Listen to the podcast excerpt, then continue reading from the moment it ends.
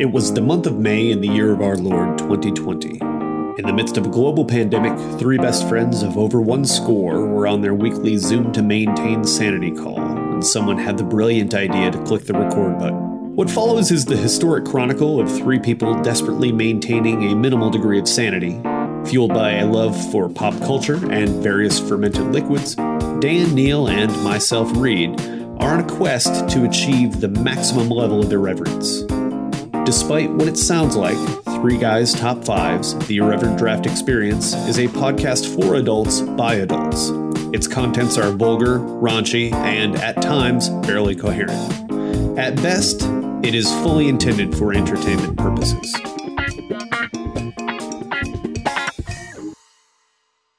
I didn't know. Now I am. I'm recording on the Zoom. Is Zoom an acronym? Your mom's an acronym. What does mom stand for? Mashing on me. Three guys just making lists. Three guys just getting blitzed. Three guys, it's our top fives. You won, but also I won. This segment brought to you by... We don't know. We don't know web hosting. We don't know web hosting for the website that we don't have. If you don't have a website, the best website that you can have hosting you is We Don't Know Websites. It's wedunno.websites.gov.russia. Backslash who's on first. Backslash who's on first. / Reed is my daddy. And... Hey, let's get started. Welcome, everyone, to Three Guys Top Fives, The Irreverent Draft Experience. This is an opportunity for you to sit around and listen to three really good best friends, very best friends that are good, talk to each other, draft style. We've got some games that we play. We don't keep any real score of anything, and we don't say anything important. Nope. I, of course, continue to be Reed, and I went to the eye doctor today. Who am I with? Oh, are you pointing to me? Yeah. And now, 5'11" from Kansas City, Missouri, your Memphis Grizzlies, Dan Seaver. Sorry, Dan Seaver. Dan. Yep, that's me. I'm Dan. My name is Neil, and I pooped twice today. Yay! Good for you, buddy. I was almost ready for a third, but then as I walked up the stairs, you know how you get that feeling when it's like, nah, I'm creeping back up. It's not ready yet, so. We give suckers out for that in my house, so. So I'm on the level of your children. Be looking in the mail for some dum-dums. Put that on a t-shirt. But looking in the mail for some dum-dums. If I don't fucking get dum-dums, no, it's. I think the correct turn of phrase is it's dum-dum time. There you go.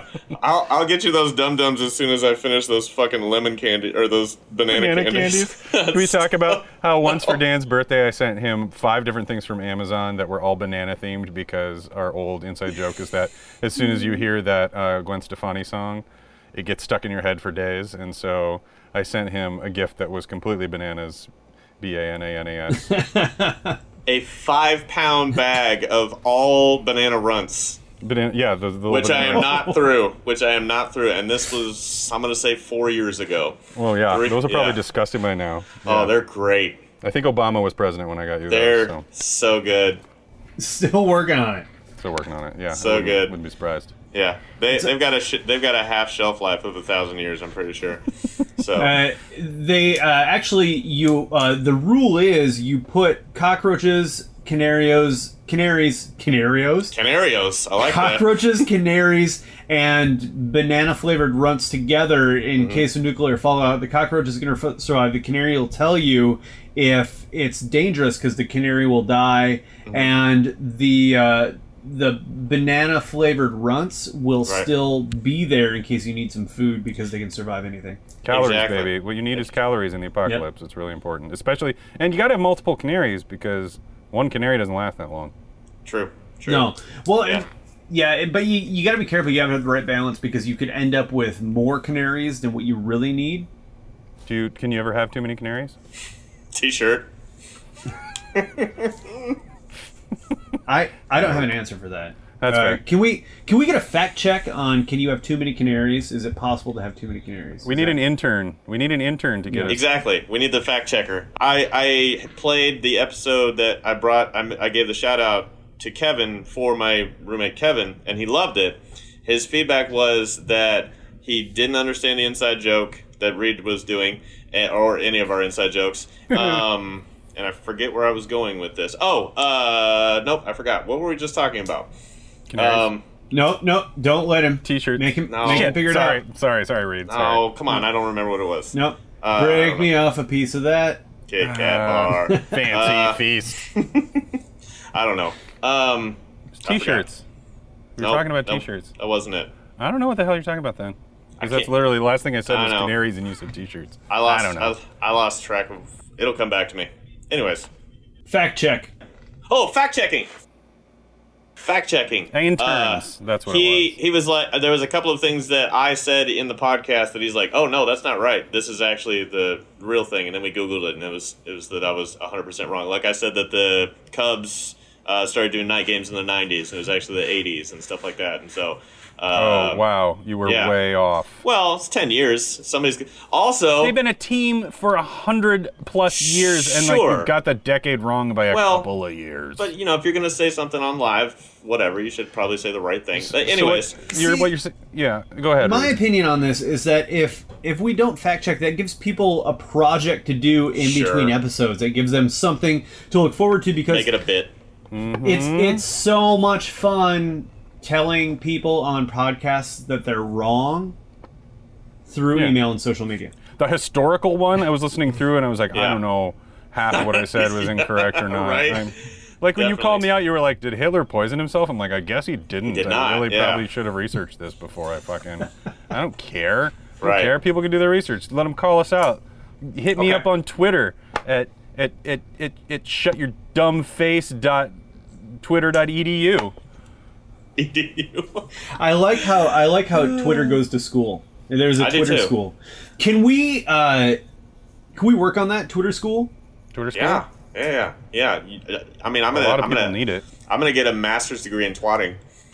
I think that that's what you call it, right? Is it when you do the tweets? Yeah. I don't know. The British pronounce it twat, but yeah. Maybe in the near future we'll get my son to intern for us, and we just yell at him. Oh my god, that'd be fantastic. Go mow the lawn, idiot! That was today's project. Actually, mowing the lawn was today's project. Oh. How do you do? He's terrible. He did well. He did surprisingly well. It takes him a long time, but he gets the mower out.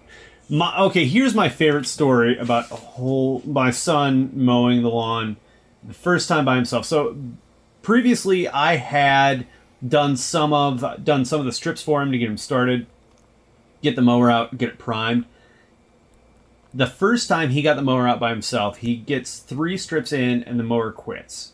And he doesn't panic, keeps it cool. He just walks inside and sits down. And my wife looks at him and goes, aren't you supposed to be mowing? He goes, yeah, mower quit. Let me give you a little backstory on mowers quitting. Yeah. Last year... Did he give you 2 weeks notice? Because that shit doesn't fly if you don't.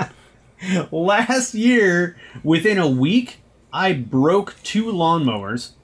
Scratch that, 4 lawnmowers. What? Because So the first one I'm mowing, it just died. It seized up. Second one had... I'm mowing with it, and then it starts spraying gas. So... Can't use those 2, and those were the 2 I had. I borrow my neighbor's lawnmower, and I'm mowing underneath a tree that we have in the backyard, and the tree popped off his air filter holder. Just snapped that right off. And then I borrowed another friend's lawnmower, and the bolt that was holding the handle in vibrated loose and came off, and I lost it somewhere in my yard. That was... 4 weeks of last summer. So we sent 2 lawnmowers out to get it repaired. My neighbor was able to fix his lawnmower. I bought a new screw for my friend's lawnmower. All that was fine. The lawnmower that seized up, the company said, this lawnmower is staying here. It's not going anywhere. We can use the parts from it. The other one they fixed.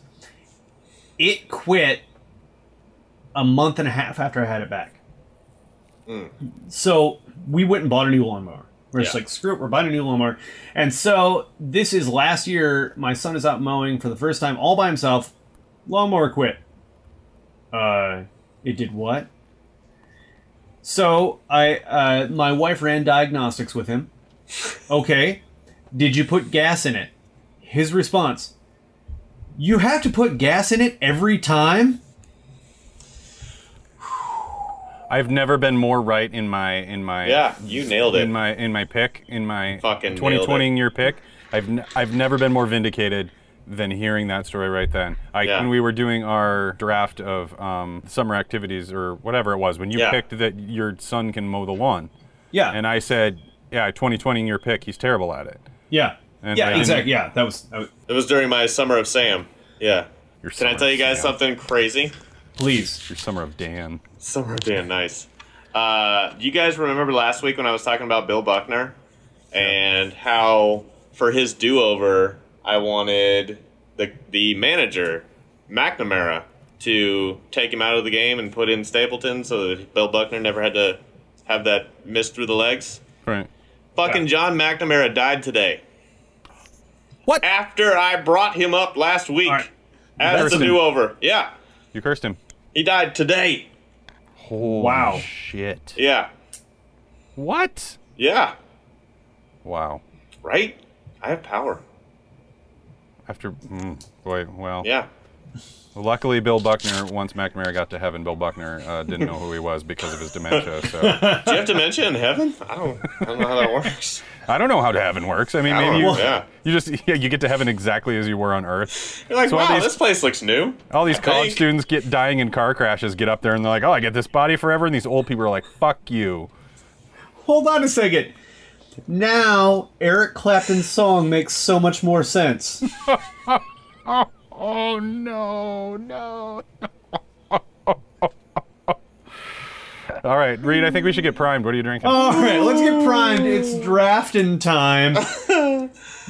Dan, what are you drinking tonight? Guys, I'm so glad that you asked.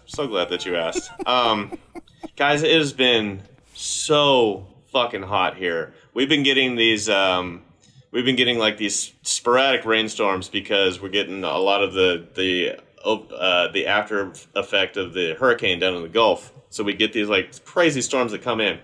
But they come in for, like, 12 minutes, and then they go away, and then it's even more humid and hot than it was before they got here. So I haven't been able to drink whiskey. And I've been having a beer every once in a while, but if you don't just chug the shit out of that beer, then it just gets warm, and you can't drink a warm beer. So I've been doing this new thing this week where I've been taking I bought a really nice vintage box of Franzia, and I got some lemon lime soda, and I got a little lemon squeezer, and I've been making these spritzers, but I was thinking, like, I'm upstairs, I don't want to keep going downstairs for a drink, so I got this boot. And I've been drinking them out of this, and I call this red wine? Das Boot Spritzer. Oh no, Dan froze. Oh no, Dan froze in the middle of his bit.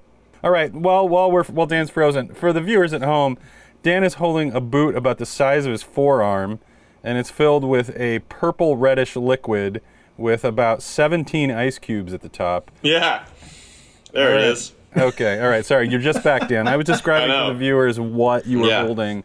It's a red wine with lemon lime soda? Yes.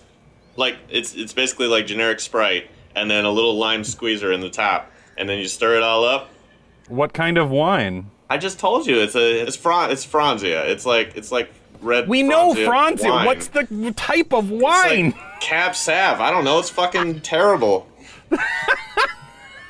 No, we'll not drink Merlot. Did you not call Neil ahead of time and get some recommendations on what wines to mix what sodas with? Well, listen, that's my new blog. It's going to be neilswineandsodamixers.com. And when people ask what type of wine, I'm going to say Franzia, and then I'm going to quote Dan Seaver. And then every time they ask, you just have to keep saying, "No, I said Franzia." All right, Neil, what are you drinking? Oh, I am drinking a... I am, I'm drinking a Tullamore Dew that used to have a big ice cube in it, but it is slowly melting. But yeah, I love myself some smooth Irish whiskey, and Tullamore Dew is not a bad one for the price. Yeah, Tullamore's good. It's a good one. It's a good one. It's no Jameson, Dan. You know. Neil, give us an ad for Tullamore Dew. I'm going to do it Dan style. Ready? Tullamore Dew. It's the heaviest whiskey you'll have, and it'll make the biggest noise on your table. Tullamore Dew is the whiskey that you want to have when you're drinking. Tullamore Dew. Very nice.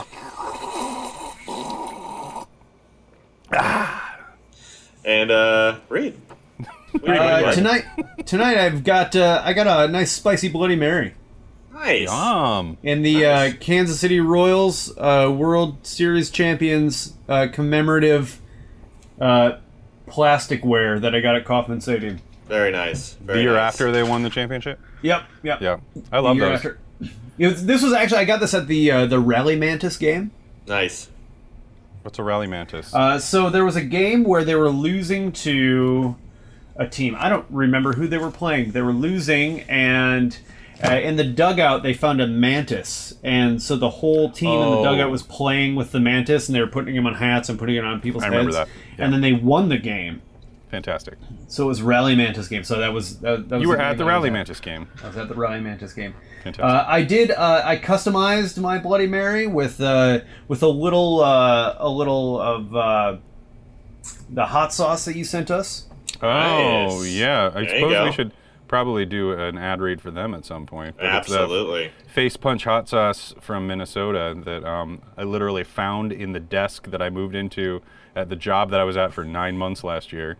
Yeah. Completely unopened bottles, took them home, absolutely loved them, and continued to order them to the point where the guy wrote handwritten notes that said, "Why do you keep ordering? You're from New York." And he's like, "Thank you for your business." He's very sweet and like very, very nice guy. And I've ordered it a whole bunch of times and ordered it for you guys. I'm glad you're enjoying. All right, so we've got our drinks. We're ready to go. We're getting primed. Cheers, boys. Cheers. Das Boot. That boot is ridiculous. I got this at I won this in a family dirty Santa. I had to steal it from like three people. When you've got the white elephant, you know you want. You got to work for it. You got to work for it. You can pour 4 beers into it. Jesus Christ. Yeah, it's great. All right. Okay, so tonight's draft. Yes. A lot of crazy stuff going on in the world, and I don't know about what's happening in the world of the two of you. In a week and a half, my kids go back to school already. Yep, mine do too. They start mid-August. So with that in mind, I thought it necessary to use my draft topic as an opportunity to look back on our lives in school and draft our top 5 school supplies. Top 5 school supplies. I've been so ready, and I know I have the number 1 pick, and I'm not even going to waste any damn time, because the best school supply any of us ever had growing up in elementary school or middle school, you know what it is. And you know you were lucky if you could get it at the Target or the Walmart that you were at. It's the 64-pack Crayola crayons with the sharpener in the box. It is everything you ever wanted. It is the number 1 school supply because it is, and I gotta be honest, when I see them now, I am 40 years old, soon to be 41. When I see them now, I want to buy one now because they are so great. And the sharpener in the back of the box is the greatest invention that ever happened in the history of school supplies. It's good. No one can ever beat the 64-pack Crayola with the sharpener in the box. I will take it, and I've just won the draft. You guys can win as well, but I just won. You absolutely won. That was my first pick, too. Well, I'll tell you what. It is a fantastic pick, and on any other night, it would be number 1. But unfortunately, you're 100% wrong. Whoa. Because ballsy words from Seaver. The number 1 most coveted item that I can ever remember from specifically my middle school area. I think I actually had one in the 5th grade. I did. I had one in the 5th grade, and I had one all through middle school.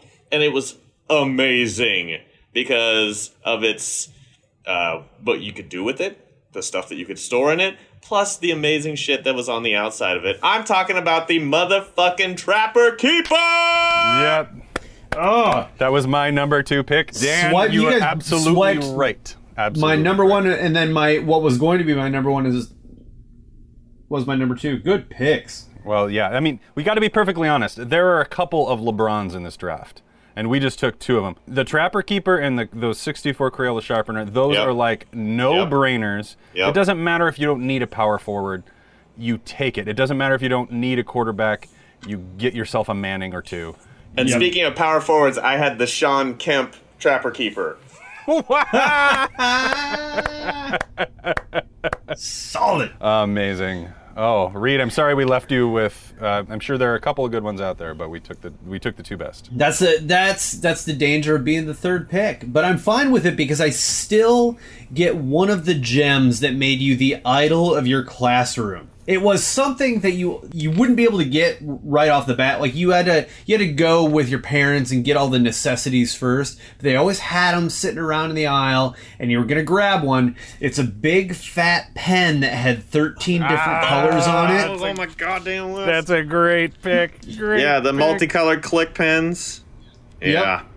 I'm taking the multicolored click pen, and I'm going to push all of them down at the same time, and I'm going to write my name giant on a piece of paper in 13 colors. You can't see any of that. I'm gonna take way too long writing out my name on an assignment because I'm going to use a different color for every letter, and I'm spelling out my middle name too, just so I can use all of the colors. Here's the ultimate irony of that pen. God. I could only see like six of the colors. So I'm colorblind.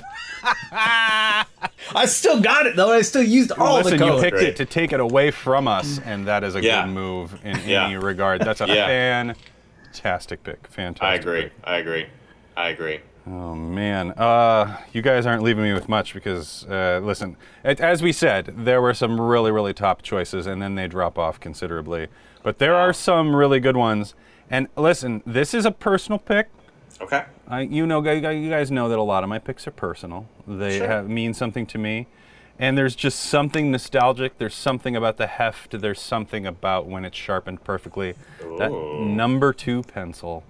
Yeah. That yellow number two pencil with the pink eraser. And if you got the good quality ones, if you didn't go for the crappy ones, that eraser would erase like a breeze off of your paper. And it was very important. And it's not as flashy, definitely, as any of our first round picks. It's not sexy. It's a lineman. It's when you need your left guard because you have a good running back. So you pick them in the second round. I am taking the number two pencil. It's a great choice. I have personal one also, but I think I'm gonna save it for later. So I'm gonna go sexy again. All right.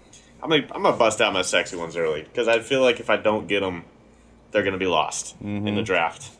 Man, I'm going to go back to middle school, high school. Man, if you were not walking around in the halls with one of these, then you might as well just stuff yourself in your own locker because this was the go-to accessory. I'm talking about the Jansport backpacks. Oh, man. Nice. You had the one really shoulder good. That shit. There was like the denim ones with the red stripes or they came in so many different styles and colors and they had the zippers all over the place that you didn't even use, but they just were so cool. And it couldn't be any other backpack but the Jansport backpack. Oh, that's a good pick. Yeah. Really, I got it. You, Dan, you stole my next one. I was just going to choose the backpack because you only got to get a new one every couple of years. Yep. And like getting the new backpack was like an every 2 or 3 or 4 year situation, so it was very important. The Jansport backpack specifically, though. Fantastic pick. I'll go as far as to say it's as classic as the yellow number two pencil. Oh, I mean, even classic and iconic. Right? Yep. Oh, fantastic. Yep. Reed, what's your number two pick? So my number two pick is going to be. I'm a person. I always look for ways to simplify my life. I live by the code of make as much as you can and do as little as possible. Yeah. And one of the things that really helped me do that in my school career, I believe it started in middle school, carried on through high school, having one notebook. I just wanted to carry one notebook around with me, so I got that Mead 5-star 5-subject notebook. Yeah. Yeah. That, it was classic. Stole it from me. It had pockets for each of the subjects. It was bulky, but I tell you what, it was worth it just to carry around one notebook for all your subjects. With the dividers for each class, yeah, it's perfect. It's perfect. Yeah, I mean, it's the mature Trapper Keeper when you think about it. Exactly. It's the Trapper Keeper for the next level. Like, I kept a Trapper Keeper all the way through college because I was a geek. But like the 5-star notebook, being able to put your syllabus right at the front of every section. And then any notes or copies or handouts that you got go right in it, and you can just flip, flip, flip. Ultimate in organization when you need to be portable. Reed, it's a fantastic pick. Absolutely. Shit, you guys are decimating my list. Decimating my list. It was excellent. That's right. All right, so listen, I'm going to take this one early because I don't want to lose it. Yeah, do it. It was the most important thing we had in middle school and high school. Because what you got is you got a bunch of crappy books that have been used over and over and over by everyone ahead of you. And you had to, like, and then the thing is if they would check, and if it came back in worse condition at the end of the year than you picked it up, then you got in trouble. Like, the teachers got mad if for some reason your stupid math book looked crappier at the end of the year. So what I'm going to take is the brown paper bag that you'd use to cover all of your textbooks. Yes. Not only classy. Because its utility was fantastic. You could buy ones at the store, and like they would have designs on them. And I always thought that was crappy because the brown paper bags were just a blank slate, and I got to like draw and design. Yeah. And like, and half, again, if it's a math class, I was bored to tears. So I would be. My math book usually ended up being the prettiest out of all of them at the end of the year. It's like a blank canvas for your high school mind. I'm going to take in the brown paper bag book cover.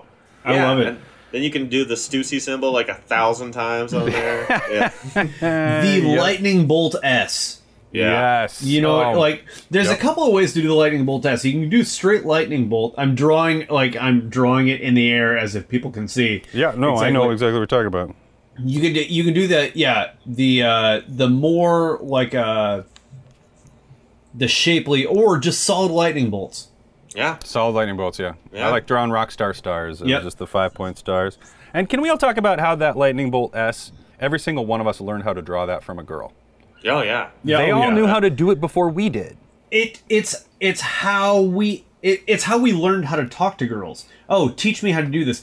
I had girls in 8th grade teach me how to fold notes in fancy ways. Yeah. Like that rectangle one with the triangle at the top that you'd fold under and then tuck in. Yep. Or there was one where you just pull one thing, the whole sheet pops right out. Like a little note present, and the only thing that's in there is like, this class is boring. But I didn't care. I got so excited when I got one of those intricately folded notes. Oh man, it made you feel cool as hell no matter who you got it from. You were just like, I'm in on something. And I don't know about you guys, I was a very late bloomer in middle school. I went from my freshman year at 5'8", 5'7", I started my freshman year, and I came back my sophomore year at 6'3". So in a summer, I became a human being that people noticed. And until then, I wasn't. So even in 8th grade or 7th grade, when a girl would pass me, even if it was just something as stupid as like, what are you going to do about choir practice today? It just made you feel pretty damn great. That you started your freshman year at my peak height. Sorry, I didn't mean to insinuate that was short, but where I ended up being obviously different. So God, I was 5'1" my freshman year. I was so tiny. I didn't even weigh 100 pounds. No, I didn't either. I was like 5'1", 95 pounds. I was tiny. I graduated high school at 6'5", 165 pounds. Yeah, that's a javelin. Yeah, that's a tight end. That's not a tight end. The tight end would knock me over with a stiff breeze. That's a high school tight end. I know. Yeah, at least in Custer. All right, so Neil dressed the brown paper bag, Dan. Yes. All right. Well, let's take it back to elementary school, guys. And this one was probably the most important thing that I carried with me to school, and because it was probably also my favorite subject in school in elementary. I'm talking about the metal lunchbox. Mm. with the thermos inside. And if like you were really lucky, you would get chocolate milk. And you always had something cool on the outside of your lunchbox, like Transformers or G.I. Joes or He-Man, before they were making that plastic shit. And yeah the solid two snap or one snap in the middle metal lunchbox. I'm looking around the room because I'm in the room where I have a couple of them somewhere. Yeah, I have three. I think they're in the closet right next to me. Yeah. There was one. So we were cleaning out. One of the times we cleaned out my parents' house and just threw a bunch of stuff away, we found my old Return of the Jedi metal lunchbox. Oh, and opened it. And there was still food in there. Oh. No. How about the Das Boot over here? Could you tell what the food was? No, I didn't want to look at it. I just saw that. I was like, oh, no, we're just putting that in the dumpster. Oh my God. What a drag. Awful. That's like the highest of highs to the lowest of lows in an instant. Absolutely. Just like, the thermos still have a Return to the Jedi lunch. Nope. Goodbye. Nope. It's gone forever. The thermos was still in there, too. Did you open the thermos? No. Boy. Oh, my God. The metal lunchbox, that's a solid pick.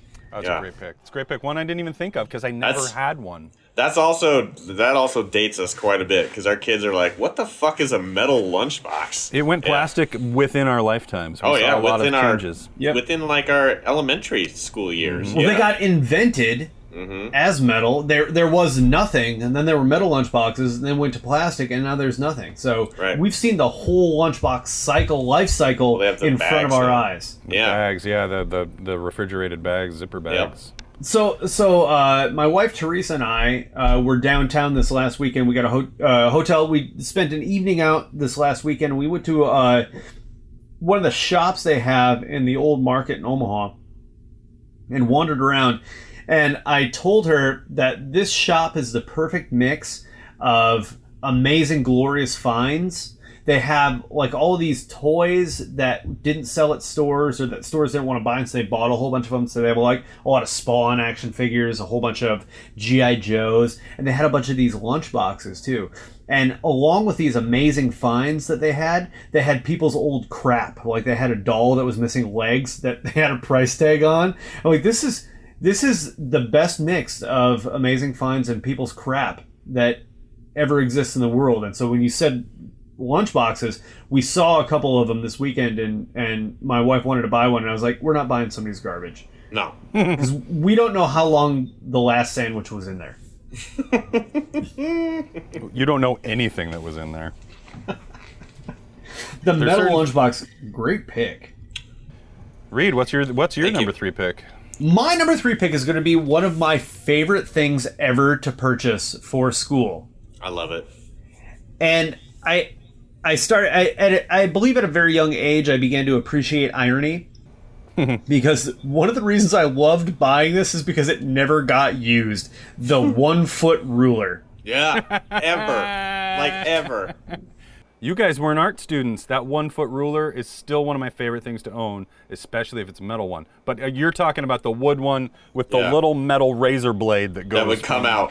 Yeah. Right. That would always fall out and you have to jam back in. There was a point in time where they no longer allowed us to have the wooden ruler. It said no wooden rulers with metal.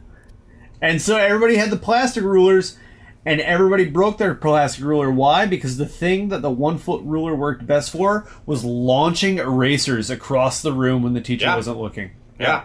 We got more education about levers and what am I talking about? Fulcrums? Physics? Yeah, fulcrums based on those. And what the best other thing to do with that 1-foot ruler was to put it on your desk really far out and snap it. So it went as you like pulled it into your desk, so it would make that terrible noise. And I guarantee teachers like will still wake up with that PTSD in their head these days to that terrible sound.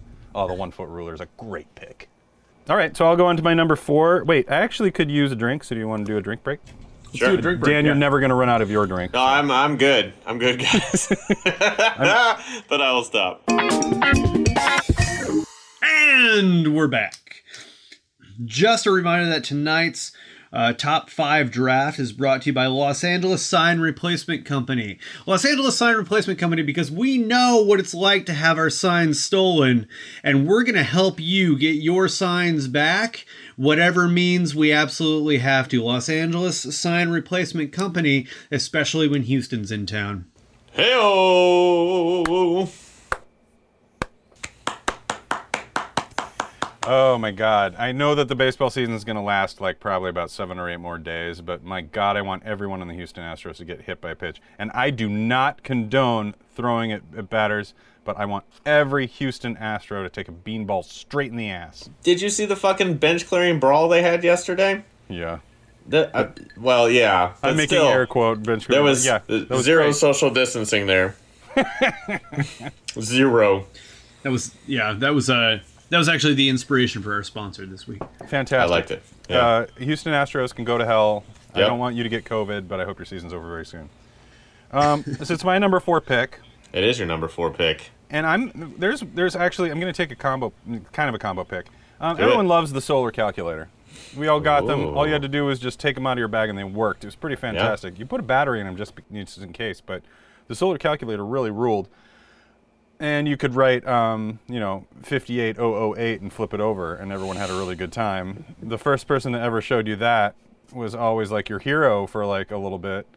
But I'm not going to take that. I'm going to take something I never actually had, because it's more nostalgic than effective. Okay. And it was always something you wanted more than you actually could use, but you thought you could use it to cheat. And I was always terrible in math, and so all I wanted was a watch that was also a solar calculator. And you saw the kids that had them, and it was terrible. And like now, people would want those super now. Yeah. And everyone would be like, that's amazing. Yeah. But back then, like, they were popular for like a year and a half until they realized that like you couldn't use them for crap. And anytime somebody saw you doing this in a math test, you weren't going to be able to do anything. But I'm going to take it anyway, just for nostalgia's sake, and because I never had one, the solar calculator watch. That's great. No, I love that one. I thought about that one a lot. That's a really good pick. Okay. Yeah. Yeah, I definitely thought about that one. That's yeah, I never had one. It was always like I don't know if it was necessarily the cool kids that had them, like the kid that I remember. It was usually the opposite of the cool. Oh yeah, exactly. It was like the really smart nerdy guys that were like really quiet, and they had the calculator watch, even though they fucking didn't need it because they were like smart at math. I'm like, why do you just have that? Yeah. So no, yeah, great choice. That is a really good pick. That's a good steal at number 4, buddy. Not bad. I was surprised it lasted this long, to be perfectly honest. Mm-hmm. Dan, what's your number 4? My number 4, you know what? I'm going to go similar to your classic route. But this was something, even though you played with them too much and kind of ruined their functionality, they were just so cool. Dan, your penis is in the back to school supply. Okay, hold on. I gotta get something else off my list. I remember the first time I saw one, I was like, "Well, what is this? What is that? Why don't I have one of those? I just have a regular old wooden pencil." I'm talking about the mechanical pencil. Yep. Good pick. They were so cool. List. That's great. You had to click it out to just the right thing, or it would break, and you always had to reload them, and the eraser always sucked. But they were just cool. Can I also say that the mechanical pencil gave you an opportunity to ask the pretty girl who you were trying to sit near in class for something? It's like, oh, I just broke my lead. Do you have an extra lead out of your mechanical pencil that I can borrow from you? It just gave you a chance to talk to someone in class that you wanted to. I never did that. I always did I was giving myself the injection. Oh, everybody did that. Yeah. Yep. I was waiting for that. Yeah. Everyone did the mechanical pencil heroin trip. Super good lead poisoning trick. Mechanical pencil heroin. I'm writing that. Yeah. Yeah, that's good. Hashtag band name. That's good. All right. So mechanical pencil. That's my number 4. Reed. That's a good number 4. All right, for my number 4, I'm going to go personal. Okay. And I would do this when I was in middle school and in high school. I'd always get my mom to sneak in a CD for me. Like, I'd get my back to school supplies and be like, hey, there's also this CD that I'd like to get. Oh, I see what you're saying. Nice. Yeah. And I'd get, I'd get a new disc. Right. Nice. Going back to school. Here are some of my memorable back to school discs that I picked up. Pearl Jam 10. Mm-hmm. Blink 182 Dude Ranch. Perfect. Dude Ranch, yeah. It also continued when I went into college because I'd go get my books and stuff at college, and they had the CD racks on the other side, and I'd always like spot one and go be like, oh, I also got Rage Against the Machine's Evil Empire. Fantastic.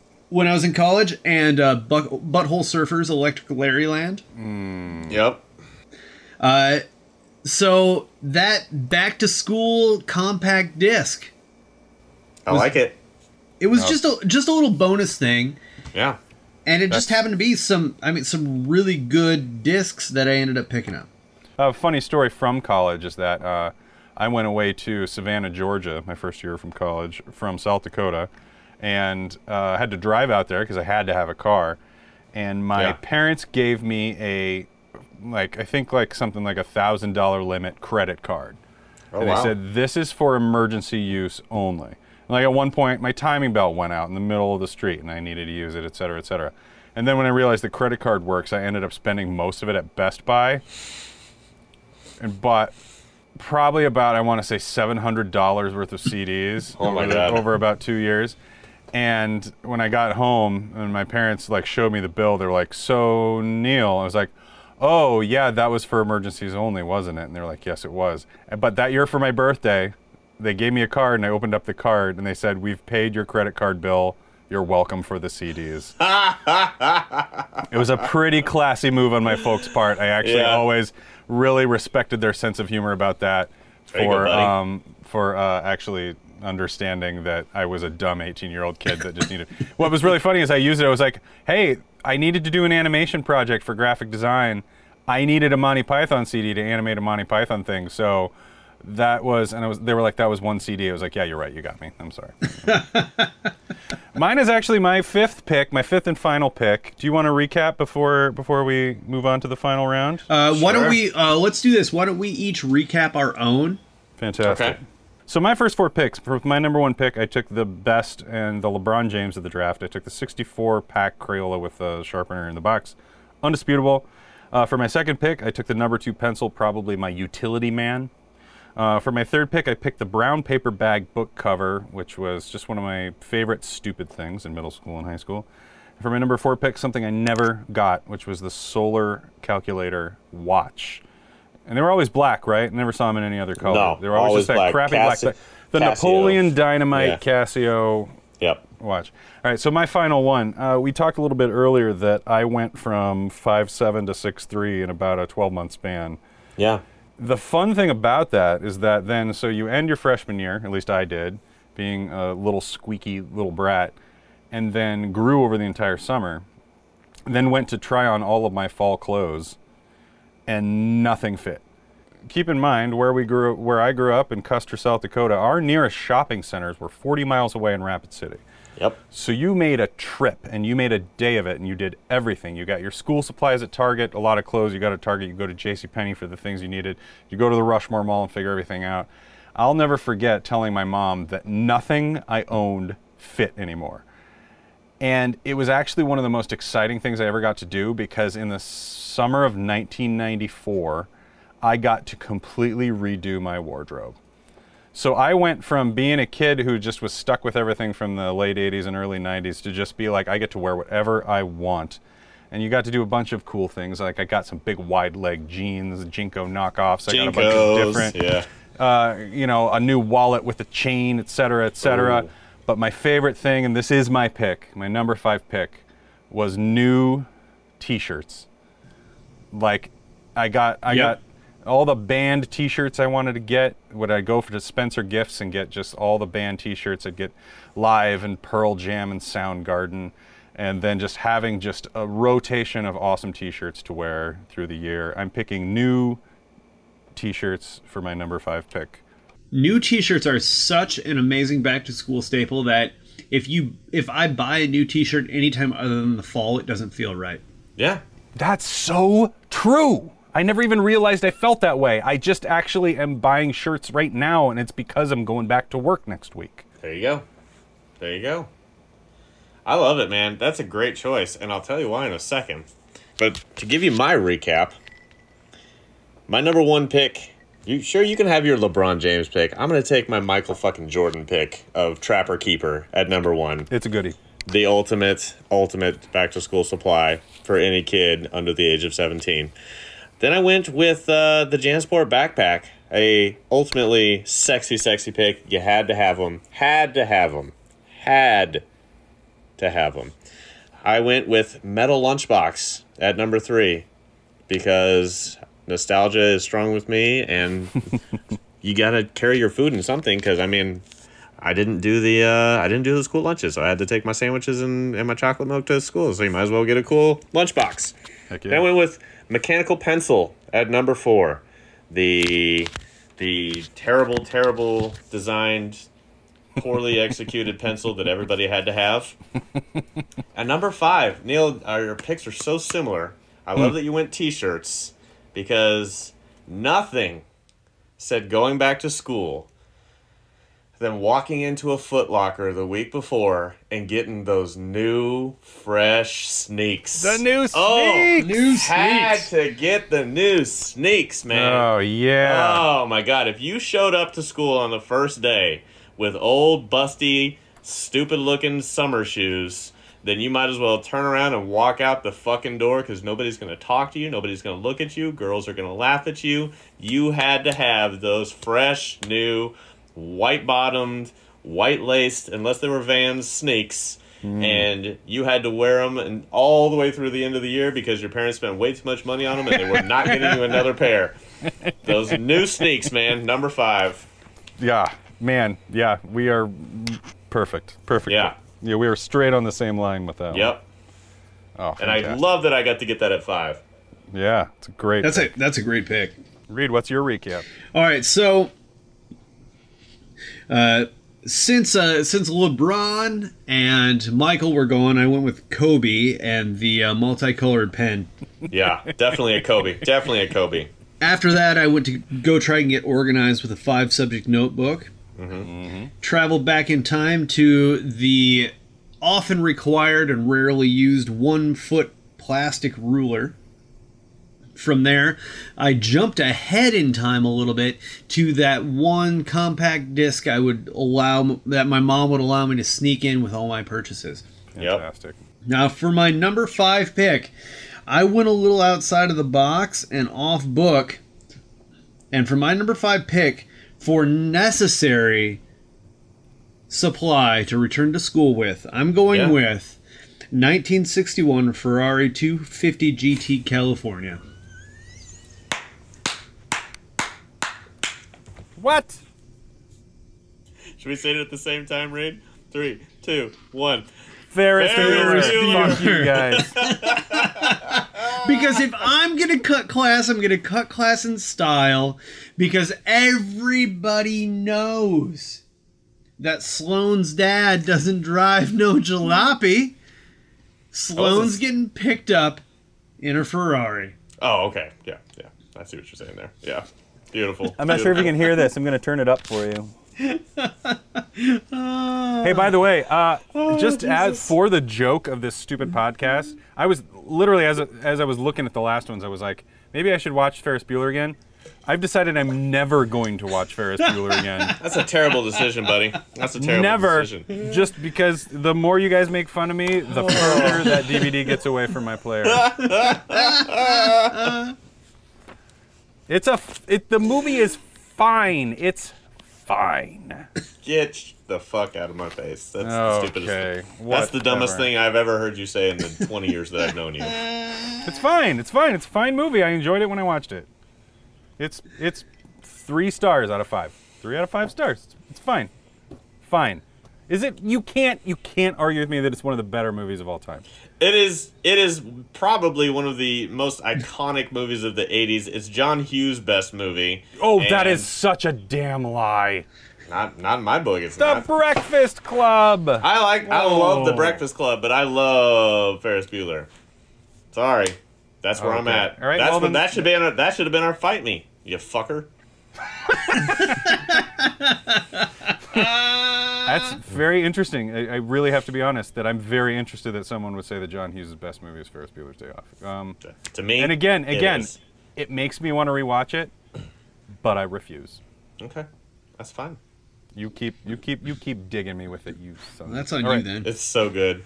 It's so we actually talked about it last night. How I knew you did. I knew it was coming. You sons of bitches. All right, cool. Fucking whatever. So apropos. Oh, beautiful. I want to play a game. Guys, I've got a game, and it's fun. Okay. It's a lot of fun. You're going to like it. All right, so you haven't told us what this is. So we are going, Reed and I are going into this completely blind. Completely blind. Okay, so you guys watched Wheel of Fortune before, right? Remind me. Yeah, I had supper with my parents a few times. Wheel of Fortune? Wheel of Fortune? Yeah, it's a game where they put... clues up on the board, and you have to fill in the blanks and all. Anyways, there's a category that I always love on Wheel of Fortune. It's called Before and After. It's where they take one word that goes here and another word that goes here, and they combine them, and it's great. So, what I have done is created a few before and afters. But here's how we're going to do it. I'm going to read you a clue, and your job is to tell me what the before and after is. Let's see. It's almost Reed's birthday, so he gets to go first. Nice. Right. So Reed, the first one is to you. So Reed, I'm going to read you a clue, and I'm going to give you 10 seconds to answer it. And if you can't get it, then Neil gets a chance to steal. And we're going to go a point per correct answer. And I have 7, so there will definitely be a winner. Oh, okay. All right. Reed, are you ready? Wait, Reed was checking something. What's up? Reed, are you ready? Hold on. We got a problem.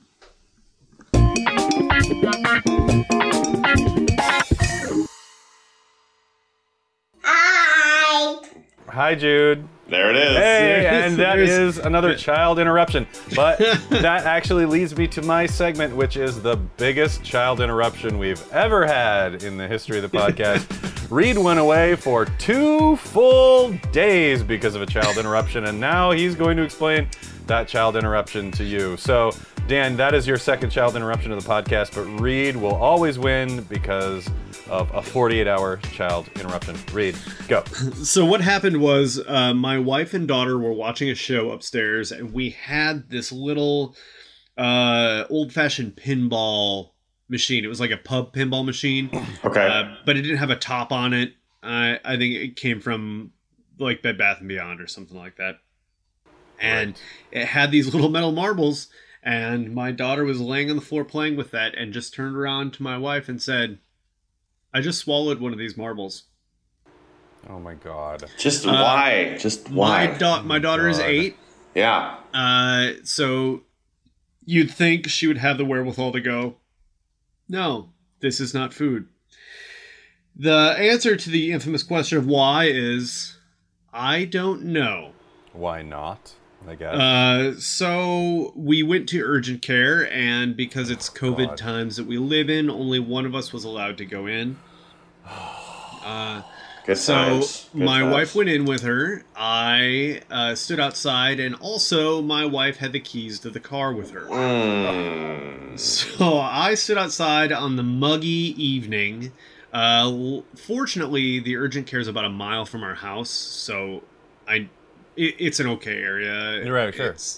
I was actually able to wander around and play Pokemon Go. I was going to go. Yeah. There you go. I was waiting.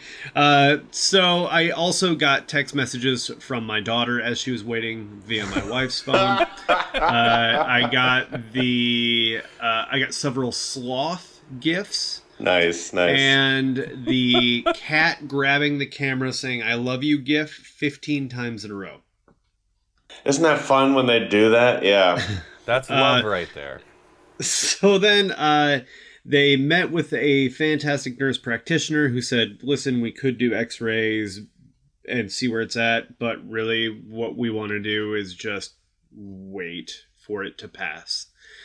So we did that. My wife was able to stay home from work using, she got to do an emergency telecommute day yesterday, and my daughter pooped, and I went to go fish it out. I took one look at it, and just about, like, I did that, and my stomach turned and gurgled, and I was like, nope, I'm out.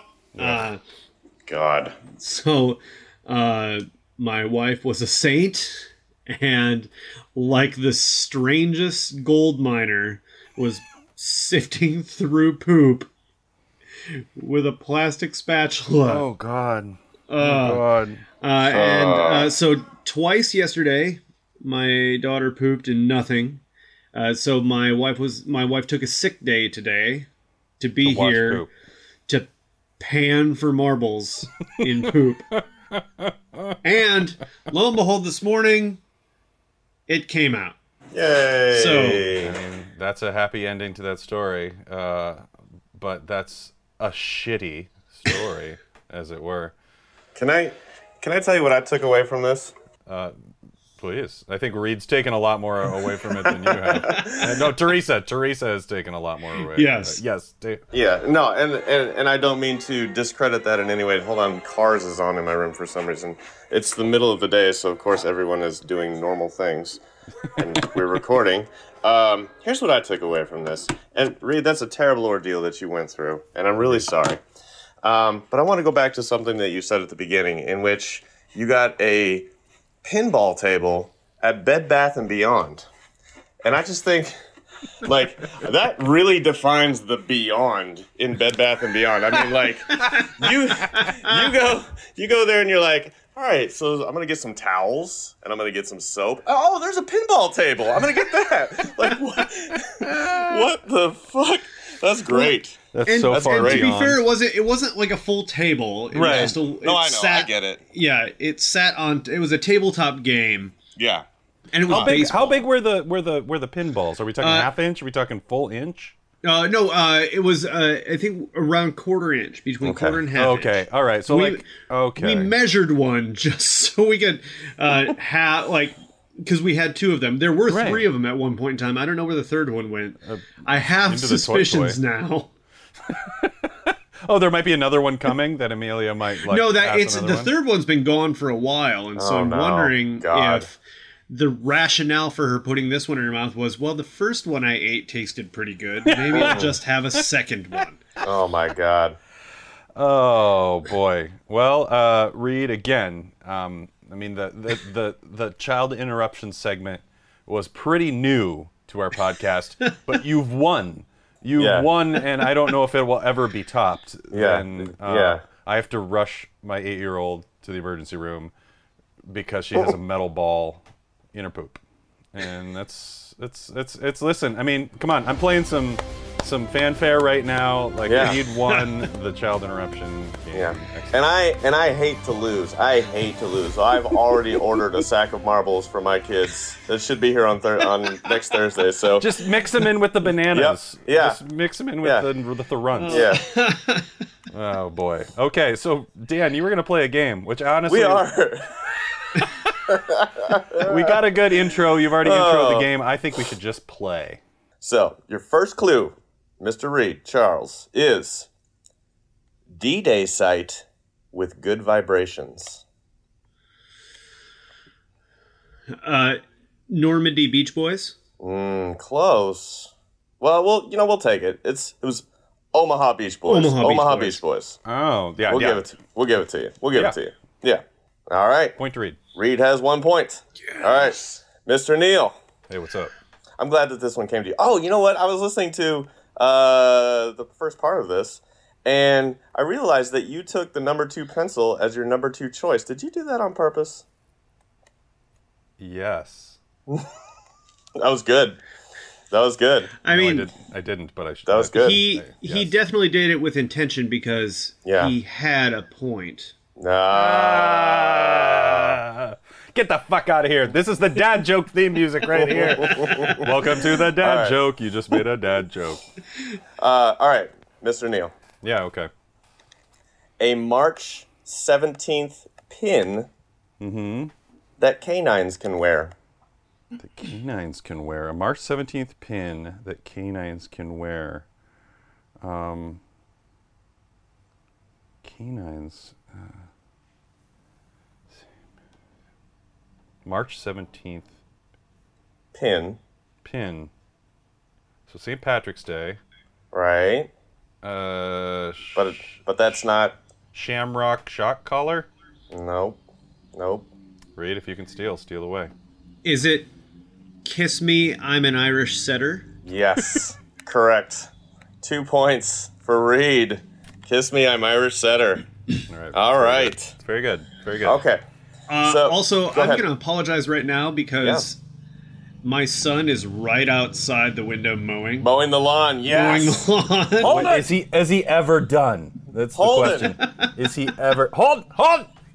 Finish the goddamn lawn! We're recording a podcast! Keep those lines straight! Stop playing Pokemon Go! You hear really good right now. Yep. Oh yeah, I can absolutely hear it. I'm so sorry. Put some gas in it! Put some gas! Alright, sorry. Alright, Reed, this next one's to you. And okay, so, again, I won't look for exact verbiage as long as it's more than 2 words, okay? Okay, hold on. Yes. Yep. He's terrible at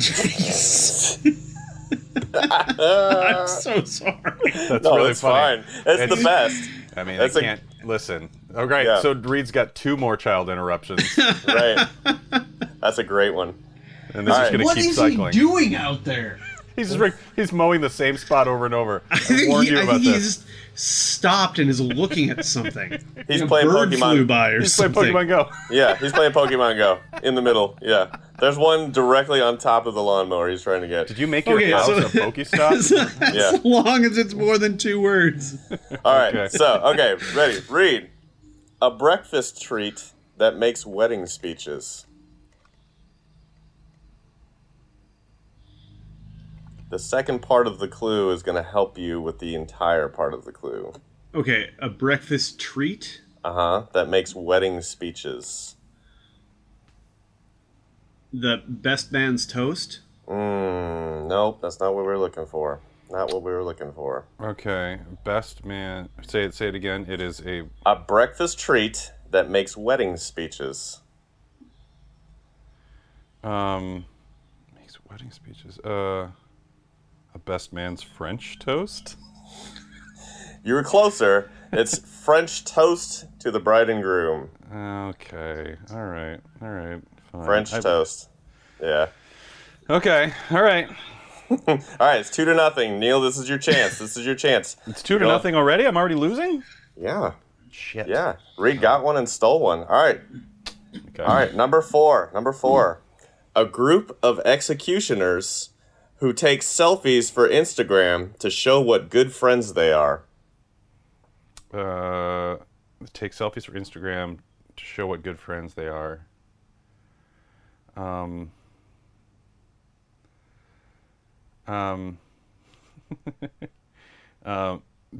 hangman? Nope. All right. A group of executioners who take selfies for Instagram to show what good friends they are. Man, I didn't realize these were going to be this tough. Well, yeah. I mean, I got to be perfectly honest. Toast to the bride and groom, I didn't know was like a phrase. So that's fine. I was just like... That's fine. It was a hard one. Well, like I said, it was looking for just more than 2 words, but I needed French toast to be in there. Gotcha. That was the first part. Sure. Okay. Yeah, I'm stumped on this one. All right. Firing squad goals. Oh, okay. Got it. Yeah, all right, I see it now. I was stuck on Inglorious Bastards, which I was like, you can't add anything to that because people that post on Instagram are just bastards. I think we should just start calling them that. Like anybody who takes selfies as a group, they're the Inglorious Bastards. All right, so I've got 3 more. It's still 2-0. This game officially sucks, and I'm sorry. All right. No. It doesn't. I'm sorry, says Dan again. Guys, I'm sorry that I said I'm sorry. All right. God damn it. All right, Reed, here we go, Reed. That time, Rose, Blanche, Dorothy, and Sophia made raunchy topless videos.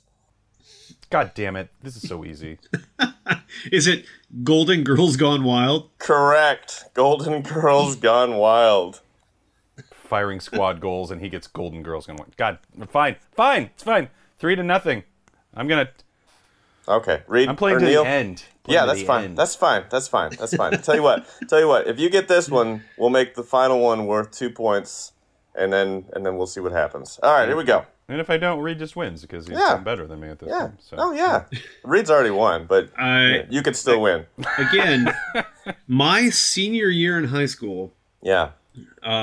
Both of my sisters were out of the house. I was the only child living in Sioux Falls, and every night at supper, Sioux Falls, the booming metropolis of Sioux Falls. Every night at supper, I would watch Wheel of Fortune with my mom. See, nice. Reed's got a leg up being the only living boy in Sioux Falls. That was a Simon and Garfunkel song, wasn't it? That's the joke. I was making a joke on top of it. Jesus. All right, fine. Go. Fuck. I'm losing, so I'm furious. All right, buddy. You ready? Here we go. A tragic tale about a tough female boxer with a killer ass that inspired a musician. A tough female boxer with a killer ass that inspired a musician. Is it $1 Million Babyface? So close. Oh. So close. Read for the ultimate skunk and win. Can you come up with a tragic tale about a tough female boxer with a killer ass that inspired a musician? Yeah, I can't. $1 Million Baby got back. That's it. $1 Million Baby got back. That's it. Pulled it out of his ass. You figured it out halfway through saying it. That was very impressive. Yeah, because I was just trying to make a joke. You got it. You nailed it. All right. So was Dan. All right.